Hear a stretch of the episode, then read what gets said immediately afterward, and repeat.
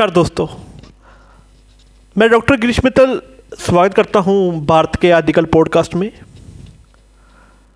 दोस्तों, आज हम बात करेंगे पुरातन भारत और आदिकाल के सफ़र के बारे में।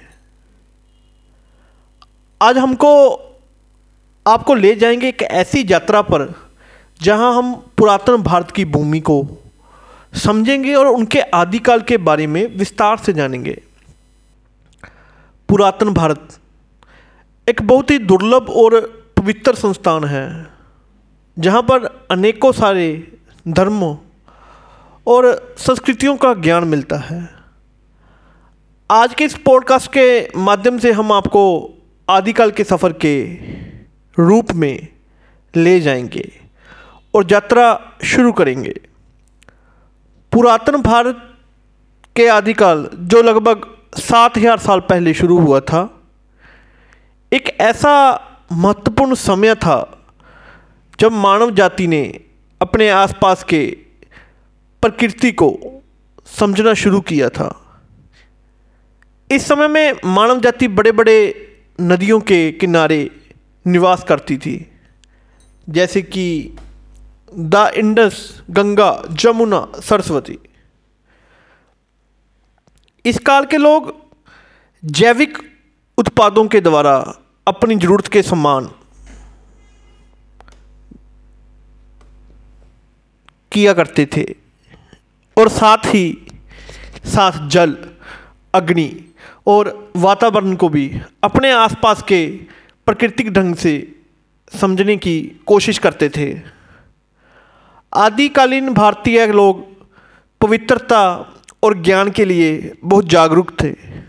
जैसे कि काफ़ी सारे धर्म और संस्कृति उनके समय में ही शुरू हुए थे।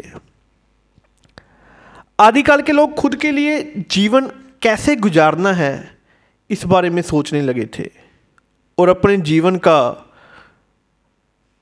फल खुद काटने लगे। इस समय के लोगों ने आम जनता के लिए बड़े बड़े नगर बनाए। और उनमें सुलभ जल, स्वच्छता और सामाजिक स्वतंत्रता की भी व्यवस्था की थी। आदिकालीन भारतीय कला और साहित्य में भी बहुत प्रगति की थी।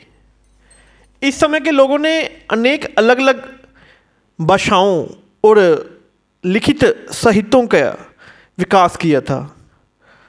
कुछ इस तरह के शिलालेख भी इस समय में बनाए गए थे, जो आज भी हमारे पास मौजूद हैं। इस समय में शिल्पकला में भी बहुत सारे चेंजेस हुए थे और कला को धार्मिक तथा आर्थिक दृष्टि से इस्तेमाल किया जाने लगा था। आदिकालीन भारतीय बहुत ही अविश्वासी थे और शांत स्वरूप से अपने जीवन को जीवित थे। तो ये था आपके लिए एक छोटा सा सफ़र आदिकाल के भारत में।